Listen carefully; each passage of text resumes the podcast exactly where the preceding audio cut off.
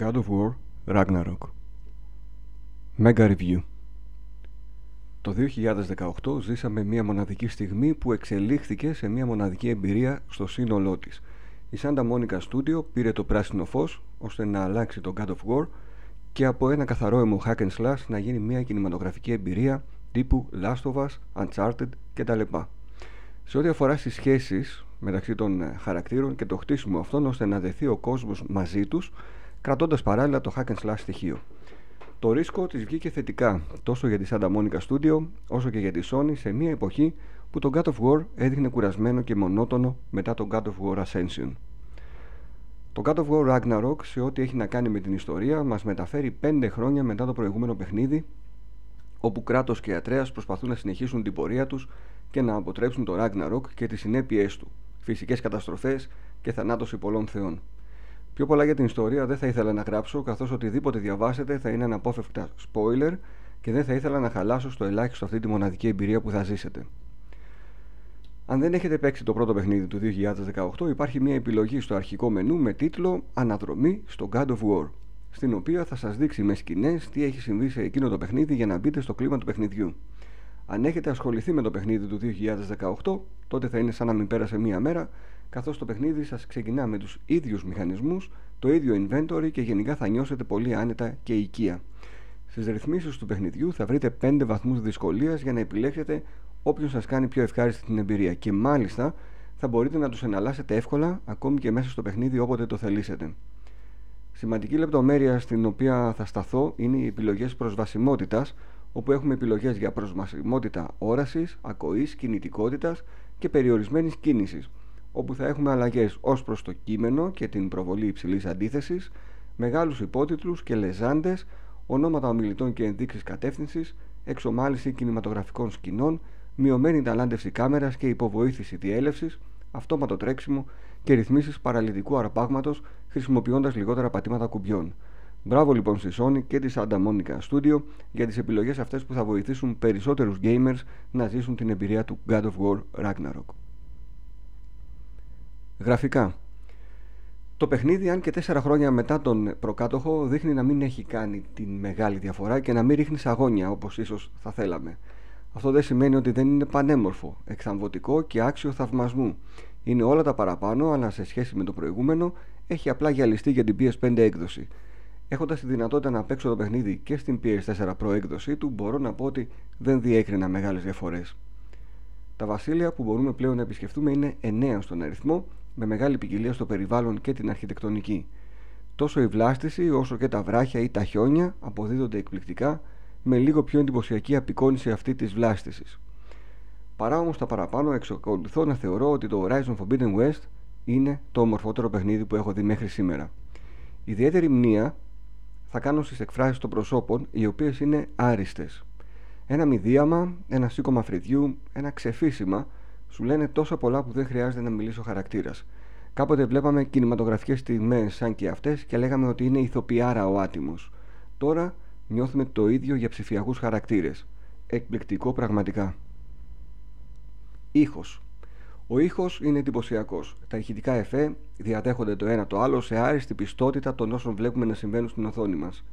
Οι μουσικές που ακούσαμε στο παιχνίδι του 2018 υπάρχουν και εδώ με τις απαραίτητες βελτιώσεις και προσθήκες.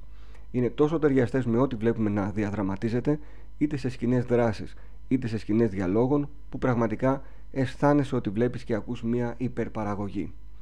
Θα προσδώσουν ένταση, αγωνία, θλίψη, συγκίνηση και ό,τι άλλο απαιτούν οι καταστάσεις με τον καλύτερο τρόπο. Το soundtrack στο σύνολό του δεν πρέπει να λείπει από καμία συλλογή gamer.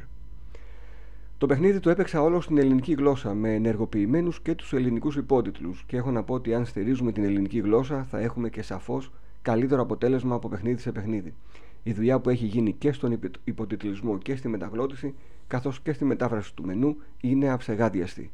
Οφείλουμε να στηρίξουμε την ελληνική γλώσσα και να πούμε ένα μεγάλο μπράβο τόσο στη Sony Ελλάς όσο και στους ηθοποιούς για το εκπληκτικό αποτέλεσμα. Τις φωνές στους χαρακτήρες δάνεισαν οι ηθοποιοί Δημήτρης Χαβρές, Γιώργος Μαντάς, Αλέξανδρος Λούτας, Θανάσης Τότσικας, Λιτό Αμπατζή, Τηλέμαχος Κρεβάικας, Τάσος Τζιβισκός, Αγγελική Δημητρακοπούλου, Βασίλης Μίγιος και Δημήτρης Παπαδάτος. Gameplay. Το gameplay είναι αναπόσπαστο χαρακτηριστικό των hack and slash παιχνιδιών και όταν πρόκειται για το God of War οφείλει να είναι άριστο. Είναι όμως, με μία λέξη, ναι. Το ταξίδι συνεχίζεται έχοντας την κατοχή μας στο τσεκούρι Λεβιάθαν και τις λεπίδε του χάους, όπου και τα δύο σταδιακά αναβαθμίζονται ώστε να γίνεται ευκολότερη η μάχη όσο οι εχθροί γίνονται πιο ζώρικοι. Το νέο όπλο αυτή τη φορά είναι το ακόντιο που θα αποκτήσουμε, ή δόρυ, με το οποίο μπορούμε να σημαδεύουμε και να πετυχαίνουμε εχθρούς σε απόσταση, να το καρφώνουμε σε σημεία και να προκαλούμε την έκρηξή του προκαλώντας φυσικές καταστροφές, π.χ. να ανοίγουμε δρόμους φραγμένους από βράχια, ή να το καρφώνουμε σε σημεία για να μας βοηθήσει σε άλματα ή στην αναρρίχηση.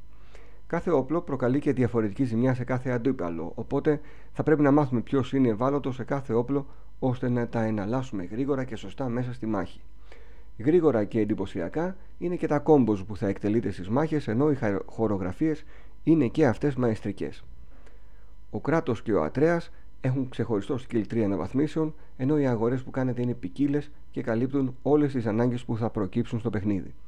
Πέρα από αγορές αντικειμένων, ρούχων κτλ., μπορείτε και να πουλήσετε αντικείμενα ώστε να αποκτήσετε χρήματα για αγορές όπως σε κάθε RPG. Το παιχνίδι θα τολμήσω να πω ότι είναι δύσκολο από την αρχή. Στο κανονικό επίπεδο δυσκολίας θα τα βρείτε σκούρα πολλές φορές και θα αντιληφθείτε ότι θα πρέπει να κάνετε και side quests εκτός από το main story. Ευτυχώς τα side quests έχουν ενδιαφέρον και θα θέλετε να κάνετε όσα πιο πολλά μπορείτε. Σε όλες τις μάχες παίζει σημαντικό ρόλο το πάρι με την ασπίδα σας, το οποίο πραγματοποιείται με μονό ή διπλό πάτημα του L1 και αυτό σας υποδεικνύεται με χρωματιστούς κύκλους πριν την επίθεση του αντιπάλου σας. Τέλος, επιστρέφει το ταυτόχρονο πάτημα των L3 και R3 κουμπιών που προκαλούν το rage του κράτους ή το healing. Αυτό πραγματοποιείται όταν γεμίσει η αντίστοιχη μπάρα που υπάρχει στην οθόνη μας. Το ίδιο μπορεί να συμβεί και όταν χειριζόμαστε τον Ατρέα. Ε, τι έγινε, ποιον χειριζόμαστε, αυτό θα το δούμε στην επόμενη ενότητα του review. Επιστροφή όμως έχουμε και για τους περιβαλλοντικούς γρίφους σε διάφορες μορφές και για διάφορους λόγους. Π.χ. να ανοίξουμε ένα σεντούκι που έχει τρία σύμβολα τα οποία πρέπει να βρούμε στο περιβάλλον και να αλληλοεπιδράσουμε ή να πρέπει να χρησιμοποιήσουμε βέλη ώστε να ανοίξουμε κλειστές περιοχές. Το πρόβλημα με αυτούς τους γρήφου είναι η επανάληψή τους και η δυσκολία υλοποίησής τους κάποιες φορές ενώ έχεις βρει τη λύση τους. Τέλος, θεωρώ ότι η πολλαπλή εμφάνισή τους ρίχνει το ρυθμό του παιχνιδιού και σμπρώχνει τον παίχτη να συμβουλευτεί το YouTube απλά για να ξεμπερδεύει με τον αδιάφορο παύλα βαρετό γρίφο και όχι γιατί κόλλησε στη λύση του. Χαρακτήρες. Ο κεντρικός χαρακτήρας μας είναι ο κράτος, όπως ήταν αναμενόμενο. Στο God of War Ragnarok όμως, σημαντικό χρόνος στο walkthrough του παιχνιδιού αποκτά και ο Ατρέας, τον οποίο χειριζόμαστε τόσο ως συνοδευτικό χαρακτήρα, όσο και ως κύριο χαρακτήρα που ζει τις δικές σου στιγμές. Θυμίζει λίγο από Witcher 3 με Geralt και Ciri και από Last of Us Part 2 με Ellie και Abby. Ο Ατρέας έχει ως όπλο του το τόξο του, με το οποίο εξαπολύει η βέλη διαφόρων μορφών και δυνατοτήτων, ενώ μπορεί να το χρησιμοποιήσει και για κοντινές επιθέσεις σαν να κρατάει ένα σπαθί ή ένα ρόπαλο. Και ο Ατρέας κάνει ταυτόχρονη λύση χρήση των L3 και R3, με τα οποία μεταμορφώνεται σε μορφές ζώων, που και πάλι δεν θα σας πω σε τι ακριβώς, για να μην σας χαλάσω την έκπληξη. Στο Ragnarok όμως δεν θα συναντήσετε το παιδί Ατρέα. Ο Ατρέας έφηβος πια θα πάρει πρωτοβουλίες, θα τολμήσει, θα πράξει μυστικά, θα υποστεί τις συνέπειες, θα αμφισβητήσει αλλά και θα μάθει από τον πατέρα του. Όπως κάθε έφηβος θα ψάξει τη δική του αλήθεια με κάθε τίμημα, είτε προβλέψιμο είτε απρόβλεπτο. Και θα μάθει. Θα οριμάσει και θα είναι τολμηρός και ρηψοκίνδυνος. Οι Νάνι, Μπρο και Σύντρι δηλώνουν παρόν και σε αυτό το παιχνίδι με τις προσωπικότητές τους και τις ατάκες τους να χαρίζουν στιγμές γέλιου και να σας βοηθούν προτείνοντας αναβαθμίσεις στο όπλο και την πανοπλία σας. Η Φρέια είναι επίσης εδώ για να πάρει εκδίκηση από τον κράτο για το θάνατο του γιού της Μπάλντουρ. Ο Μιμήρ σας χρωστά την απελευθέρωσή του και στέκεται πλάι σας σαν πραγματικός φίλος. Οι ιστορίες που έχει να σας διηγηθεί είναι πολλές και ενδιαφέρουσες, αρκεί να τον αφήσετε να τις ολοκληρώσει.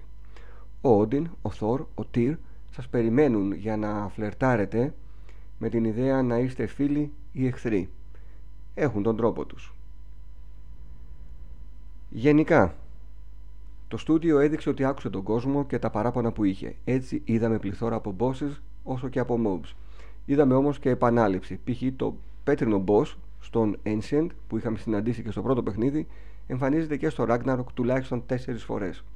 Είδα εκπληκτικές σκηνές δράσης, ειδικά στα boss fights, όπου επιστρέφουν τα πανοραμικά πλάνα που είχαμε συνηθίσει στα παλιά God of War και ειδικά στο God of War 3. Είδα και έζησα όμως και απίστευτες σκηνές βαρεμάρας με γρίφους και μηχανισμούς που με κούρασαν. Χαρακτηριστικό παράδειγμα ο μηχανισμός που πρέπει να καρφώσω το ακόντιό μου σε βράχο ώστε να το χρησιμοποιήσω ως μέσο για να πιαστώ σε αυτό και να συνεχίσω το άλμα μου. Από την πρώτη γωνία θέασής του δεν πετυχαίνεται και πρέπει να πάω γύρω από ένα βράχο ώστε να ευθυγραμμιστώ με το στόχο και να το ρίξω ε, να ρίξω το ακόντιο τέλος πάντων σε αυτό το στόχο. Ακριβώς το ίδιο πρέπει να κάνω κάθε φορά κάθε μα κάθε φορά που απαιτείται αυτή η χρήση του ακοντίου μου. Στο σύνολό του το παιχνίδι είναι ένα έπος που πρέπει να παίξει ο κάθε gamer είτε έχει PlayStation κονσόλα είτε όχι, αρκεί να δανειστεί μία για να ζήσει αυτή την εμπειρία. Έχει όμως και τα αρνητικά του στοιχεία, τα οποία δεν μπορείς να παραβλέψεις. Το παιχνίδι κάνει κοιλιά, κουράζει, αλλά στο τέλος σε αποζημιώνει με κορύφωση της δράσης, της εξέλιξης του σεναρίου και της συναισθηματικής επιρροής που έχει πάνω σου. Με τρεις λέξεις το παιχνίδι είναι ταινιάρα, παιχνιδάρα, έπος. Αν έπαιζα το God of War Ragnarok χωρίς να έχω παίξει το προηγούμενο παιχνίδι του 2018 θα το βαθμολογούσα σίγουρα με 10 στα 10 με το που θα έβλεπα τους τίτλους τέλους. Έχοντας παίξει όμως αυτό το 2018 έχοντας προσδοκίες που δικαίως μου γέννησε η Santa Monica Studio και λαμβάνοντας υπόψη όλα τα παραπάνω ο βαθμός που θα βάλω στο God of War Ragnarok είναι 8,5 στα 10. Η Sony Ελλάς μου παραχώρησε το review code και την ευχαριστώ πάρα πολύ για τη δυνατότητα να δοκιμάσω το παιχνίδι τόσο στην έκδοση του PS5 όσο και στην έκδοση του PS4.